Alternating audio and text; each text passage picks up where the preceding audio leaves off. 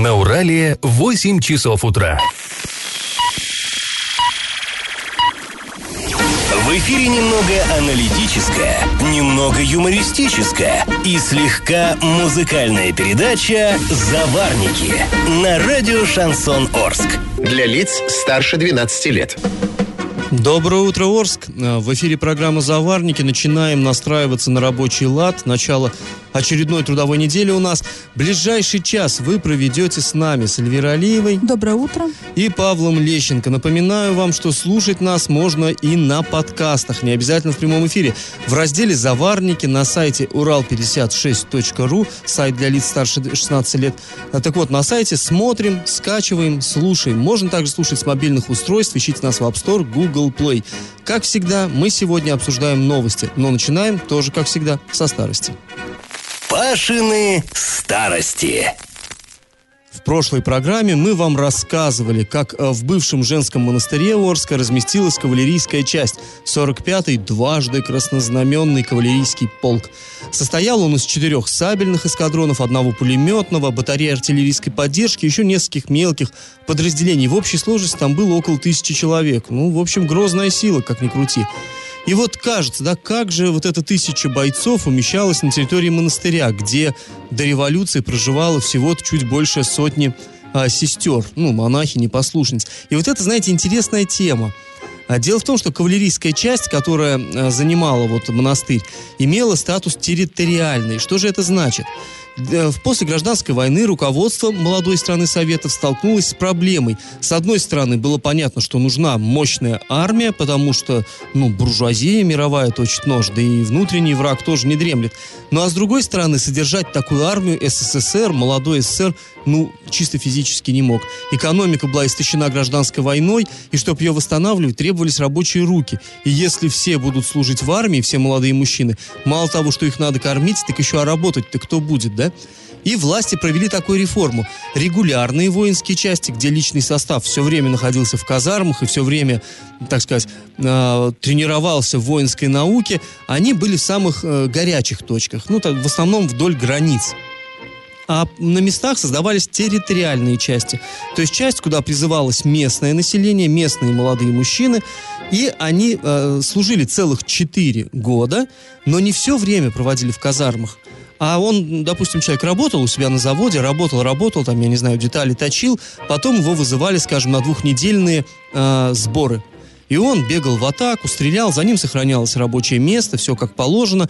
Потом он снова возвращался, оставаясь военнослужащим, он возвращался на работу, продолжал работать в свой колхоз, на свой завод и так далее. Вот именно такая часть э, существовала в Орске, тот самый наш 45-й э, геройский полк. То есть э, командный состав, офицер, ну тогда еще не было офицеров, э, командный состав был постоянно, жил в монастыре, а солдаты, большинство подавляющее призывалось только на время сборов, а сборы проводились где-то в лагерях, не в самом а, вот месте дислокации части. И а, хранится в городском архиве приказ, датированный 1934 годом, 1934 Командир полка Митрофан Ткачев тогда созывал солдат на очередные сборы. И вот в приказе а, указывается, цитата, «При себе на, а, при явке на сбор иметь Первое. Седло с вьюком. Два. Щетку-скребницу торбы попону. 3. Ложку, кружку, мешок для собственных вещей. 4. Документы на себя и лошадь. 5. Продовольствие на себя и лошадь на путь следования до города Орска. То есть э, лошадь тоже нужно было приводить с собой, э, не, в части они не находились. И также в приказе сообщалось, что за бойцами, которые прибудут постигать военную науку на месте работы на все три месяца, трехмесячные были сборы, закреплялась средняя заработная плата. Ну, а за теми, кто не прибыл, за теми э, должны были явиться представители органов, потому что э, дезертиры подлежали уголовной ответственности. И с этим тогда было очень строго. Друзья, теперь давайте проведем традиционный э, исторический конкурс. Раз уж мы заговорили про кавалеристов, скажите, как сейчас называется поселок, который был основан на месте знаменитого Орского пригорода Казачьи Выселки? Вариант 1 поселок Елшанка, вариант 2 поселок ОЗТП и вариант 3 поселок Строителей. Свои ответы, а также мысли по поводу обсуждаемых нами тем присылайте на номер 8 903 390 40 40 в соцсети «Одноклассники» в группу «Радио Шансон Ворске» или в соцсети ВКонтакте в группу «Радио Шансон Орск» 102.0 FM для лиц старше 12 лет. Галопом по Азиям Европам! Снега у нас на улице пока немного, но Орск вовсю готовится к зиме. Глава города Андрей Одинцов дал поручение руководителям районов совместно с коммунальными службами отработать схему взаимодействия во время расчистки города от снега в осенне-зимний период.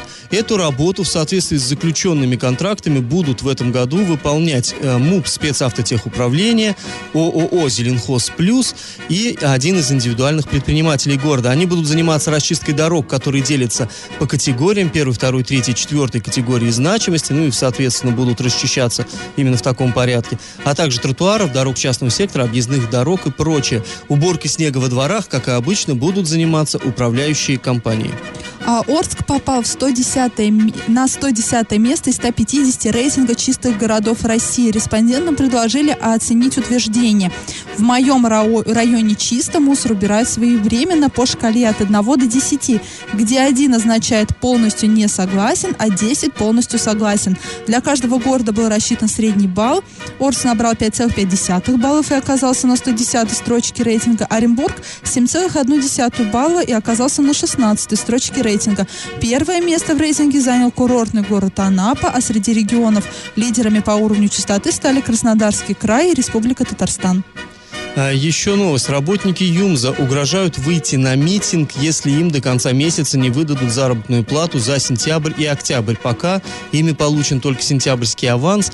Подробнее о состоянии дел на самом крупном предприятии нашего города мы поговорим чуточку позже, после небольшой паузы. И как это понимать?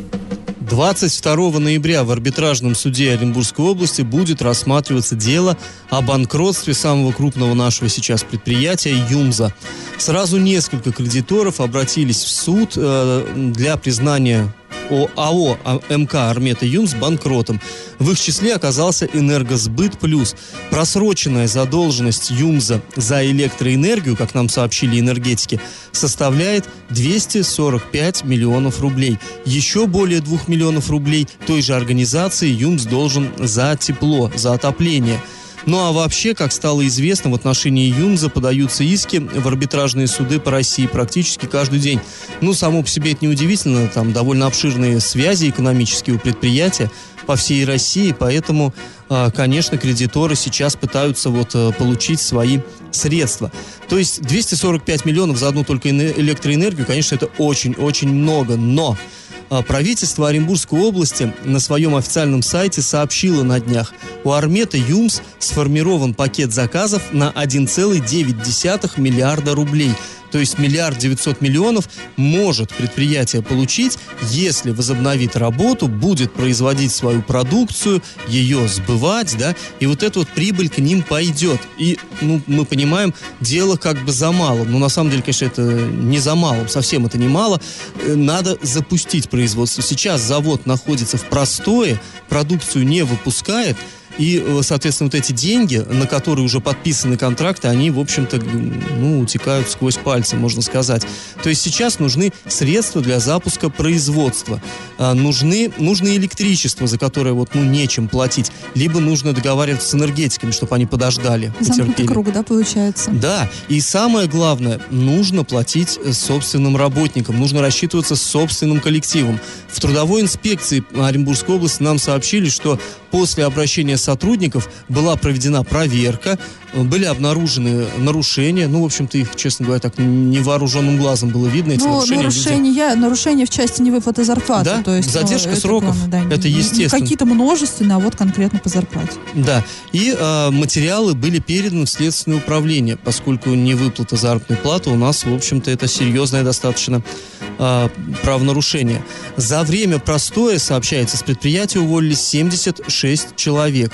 Кроме того, в СМИ появляется информация о том, что работники Армета Юмс могут выйти на митинг в том случае, если им не выдадут зарплату за сентябрь и октябрь до конца Но здесь, текущего месяца. Здесь стоит оговориться. Это пишут оренбургские СМИ со ссылкой на одного из сотрудников профсоюза ЮМЗа. То есть конкретно нам эту информацию, мы в пятницу созванивались с ЮМЗом, конкретно нам не, ну, не подтвердили вот в части митинга. Это вот, ну, это важное, я думаю, ну, замечание. Ну, это да, конечно. Это... Если сотрудники ЮМЗа нас сейчас слушают, вы нам пишите, ну, сообщите, какие у вас там настроения царят. Из первых уст это вот одно, а профсоюзы, ладно, это, это одно дело из профсоюзов узнавать, а совсем другое вот от самих сотрудников, которые, собственно, сейчас и ждут эту самую зарплату. Да, на заводе по сейчас списочная численность э, коллектива порядка трех тысяч человек, поэтому кто-то наверняка нас слушает. Пожалуйста, друзья, пишите нам 8 903 390 40 40. Во всех соцсетях мы есть. Находите, пишите. Нам важно знать, что же на самом деле происходит на самом крупном предприятии нашего города.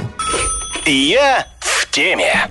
Правоохранительные органы Оренбурга заинтересовались информацией, которая была опубликована на портале урал56.ру, сайт для лиц старше 16 лет. А, эта информация по нашим источникам, официально она не подтверждена, но э, вот с уверенностью 99% мы можем сказать, что это так и есть. Речь о муниципальной закупке на строительство дома для инвалидов-колясочников в Оренбурге. Мы не так давно об этой истории рассказывали, как тогда нам казалось э, положительной историей, но... То есть положительно, да, для инвалидов строят дом специально, да, специально для инвалидов-колясочников, то есть он полностью приспособлен. Вот э, даже на сайте Урал-56 есть э, фотографии, как мог бы мог выглядеть этот дом, ну, э, интерес, интересно, да, но это, это не наши вот пятиэтажки, там вот все, там вплоть до мебели все приспособлено для людей с ограниченными возможностями. Но это все дело происходит в Оренбурге, а в Оренбурге какая-то черная полоса сейчас, и все положительное потом приобретает отрицательный оттенок.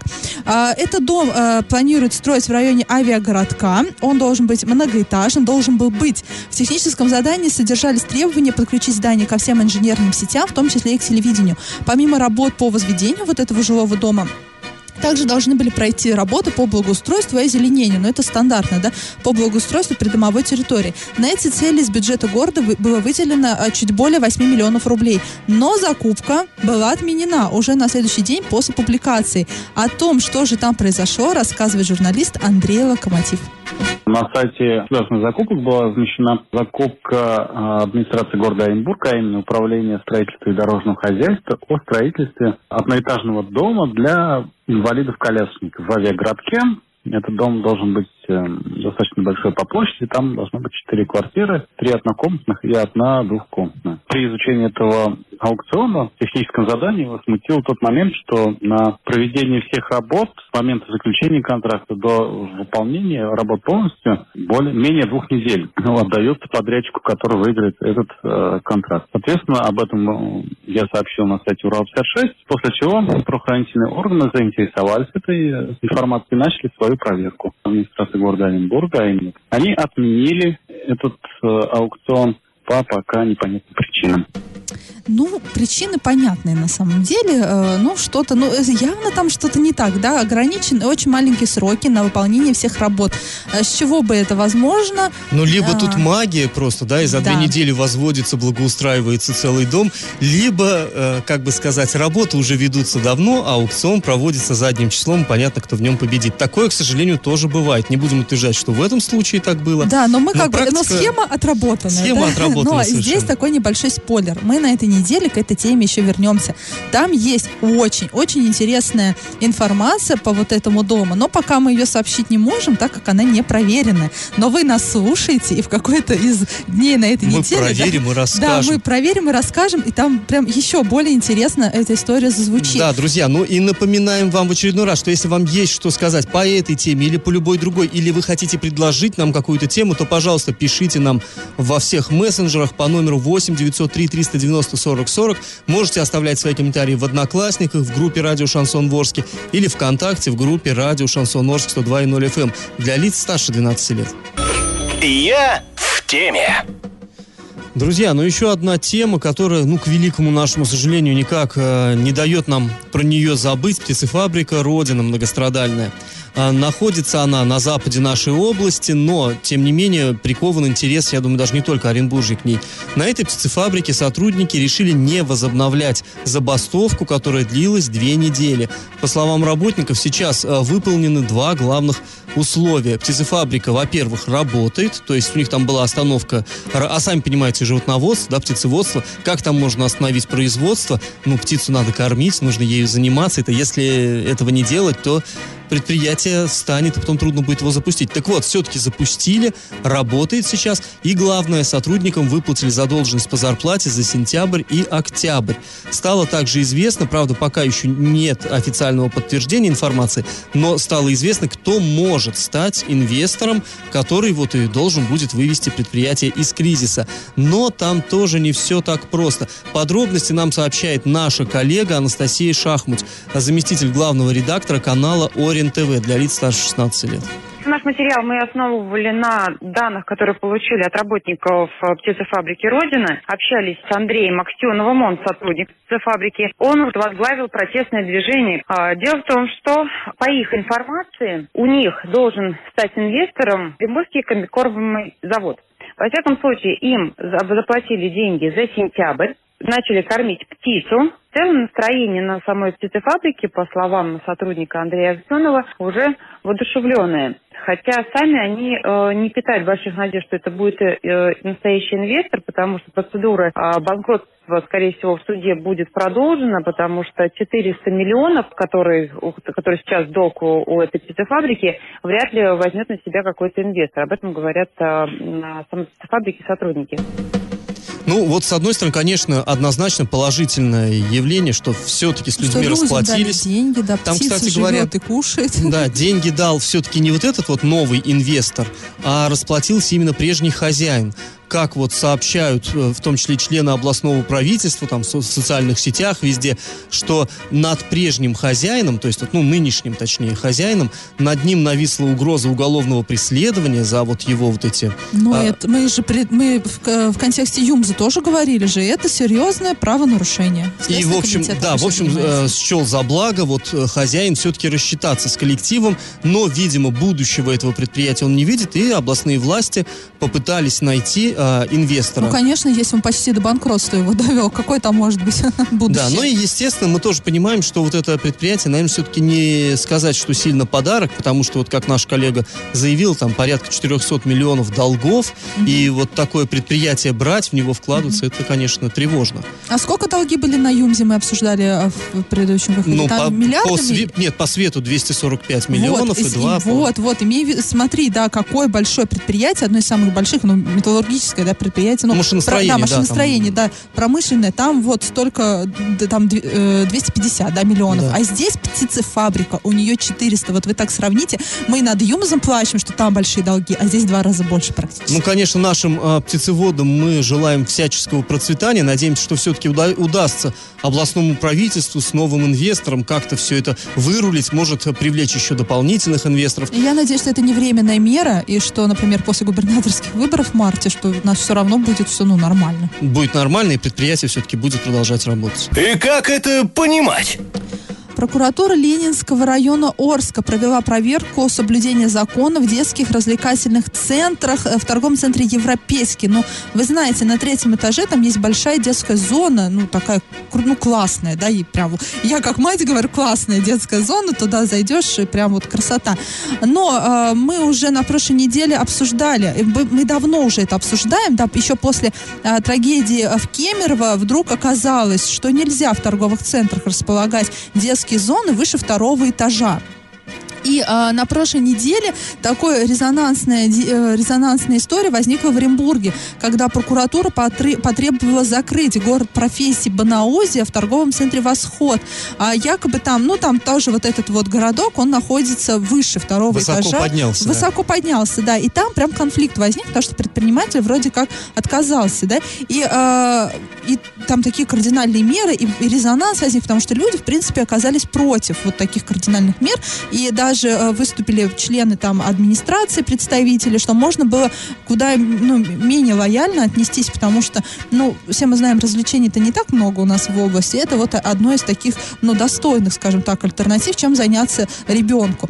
И мы тогда с Павлом обсуждали, что и в Орске-то тоже есть торговые центры, где э, есть э, такие вот детские зоны, которые располагаются выше второго Оказалось, этажа. работники прокуратуры тоже в курсе. Да, и оказались работники прокуратуры то ли нас слушают, то ли тоже были в курсе, и вот э, выпустили они пресс-релиз о том, что вынесли предписание вот, вот этим вот хозяевам вот этих вот развлекательных точек в ТРЦ европейский. А так как, ну, как я уже сказала, должны быть они расположены выше второго этажа и не далее, чем... Не выше второго. Да, не выше второго этажа и не далее 20 метров от эвакуационного а, входа. Руководителю ТРК «Европейский» внесли представление, в котором указано, что игровые нужно либо закрыть, либо перенести, либо на первый, либо на, на второй этаж здания.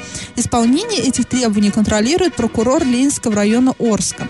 Ну и у нас здесь всегда традиционно. Ну, ребят, ну торговый центр уже давно работает. Его принимали, когда открывали. Ну куда вы, надзорные органы, смотрели? Почему вы сразу не сказали, что давайте-ка мы не будем выше второго этажа? Ну, тем более, что все мы понимаем, что нельзя просто так взять и поставить там какое-то что-то просто так взять в коридоре установить, да, вот эту детскую зону и ни с кем это не согласовать. То есть наверняка все Да. разрешательные И, э, документы подписаны. По-любому э, в, как- в ка- в какой-то период проходят проверки тех же пожарных инспекторов и прочего. И здесь у меня двоякое ощущение. С одной стороны, мне жаль предпринимателя, которому сейчас придется вот, вот это все перестраивать, вот это все переносить, потому что это же аренда, те люди, которые арендуют эти помещения, еще же с ними надо договориться, да, где гарантия того, что они не уйдут сейчас в какое-то другое помещение. Ну, а с да, другой стороны, конечно, А с другой безопасность стороны, детей безопасность. превыше всего. Но и мне интересно, когда найдется надзорный орган, который проверит сейчас деятельность прокуратуры, деятельность пожарных и прочих служб, которые раньше не заметили вот этих нарушений. Галопом по Азиям Европам.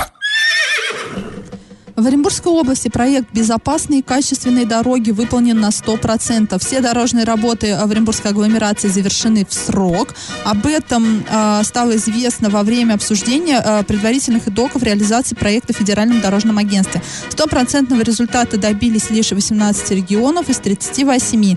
Оренбургская область вошла в этот список. Всего в рамках этого проекта отремонтировано более 95 километров дорожного покрытия. Напомним, что в 2019 году на ремонт дорог Орской агломерации выделят полмиллиарда рублей. Из них Орск получит около 188 миллионов.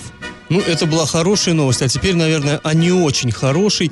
Индекс потребительских цен на товары и услуги в Оренбургской области в октябре 2018 года по отношению к предыдущему месяцу, к сентябрю, составил 100,4%. А, то есть мы понимаем, да, выросли цены, это данные Оренбургстата, в том числе на продовольственные товары поднялось сразу на 6% э, цены, непродовольственные 3%, услуги 4%.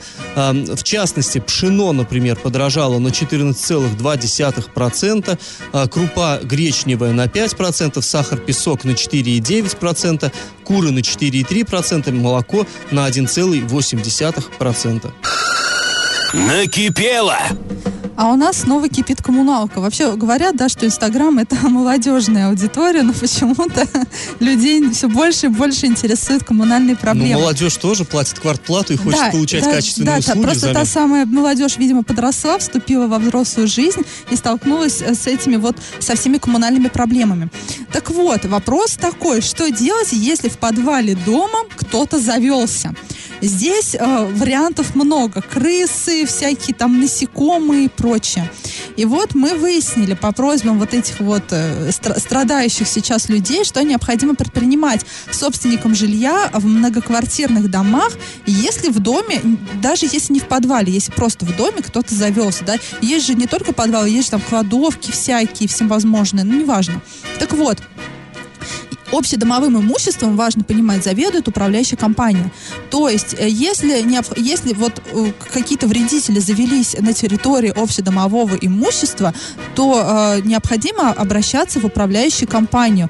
Она обязана заключить договор на, на соответствующие услуги со специализированной организацией, имеющей деятельность, имеющей лицензию на, ну, на, тра- на то, чтобы Ну, вытравить. да, который вот приедет, да, и отравит крыс там. Э, да, ну, с- проведет насекомых. санобработку, это так у нас называется.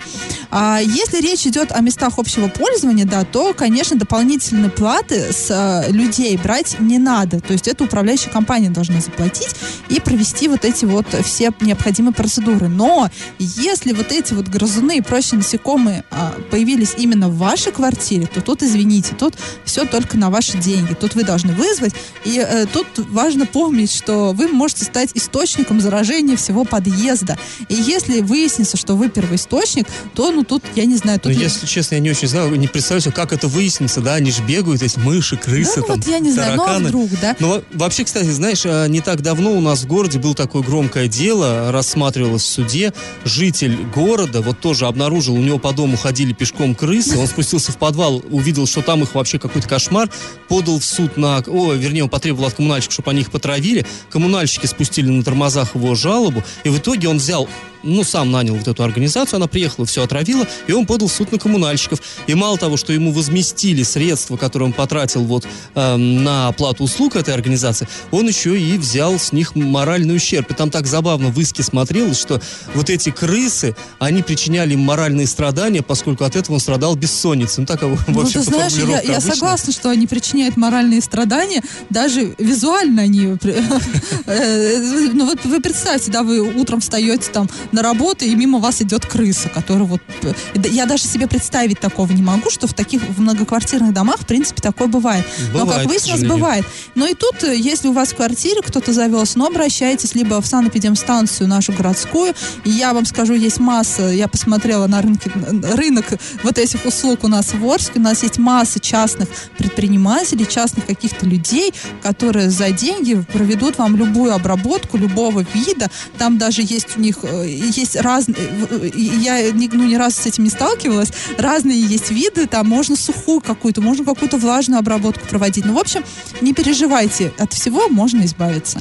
Да, друзья, и напоминаем вам, что если у вас что-то накипело, то вы можете свои проблемы, так сказать, сваливать на нас. Мы постараемся в них разобраться. Пишите нам во все мессенджеры на номер 8 903 390 40 40 в соцсети Одноклассники, группа Радио Шансон Орске и в соцсети ВКонтакте в группу Радио Шансон Орск 102.0 FM. эм. Напоминаем, для лиц старше 12 лет. Раздача лещей. Ну что, друзья, подводим итоги. В начале программы мы спрашивали, какой же Орский поселок сейчас находится на месте когда-то знаменитых казачьих выселок. Дело в том, что когда-то, вот до революции, весь Орск умещался на азиатском берегу Урала, там вот где старый город. Люди переправлялись через реку, э, вот сюда, на сторону нового города, на европейский берег, и оказывались, в общем-то, уже в дикой степи, на дороге в Оренбург. И эта дорога была довольно опасной. Там гуляли разбойники, которые грабили проезжающих купцов. И вот чтобы этих разбойников разогнать, городские власти переселили через Урал в 1870 году несколько десятков казачьих семей. Они построили дома на берегу озера Песчаного, и после этого вот в округе Орска разбойные нападения прекратились. Поселок тот назвали Казачьи Выселки. После революции, ну какие уж могли быть казачьи, эти, этот поселок переименовали в поселок Озерный, а в 50-х годах его назвали поселком строителей. То есть правильный ответ сегодня три. И мы думали, что победителя у нас сегодня не будет, но Ирина успела запрыгнуть в последний вагон и стала победителем. Поздравляем ее. А, Друзья, слушайте нас на подкастах в разделе «Заварники» на сайте урал56.ру, сайт для лиц старше 16 лет. Слушайте на своих мобильных, ищите нас в App Store и Google Play. Ну, а сегодня мы с вами прощаемся. Этот час вы провели с Эльвирой И Алиевой. Павлом Лещенко. Пока, до завтра.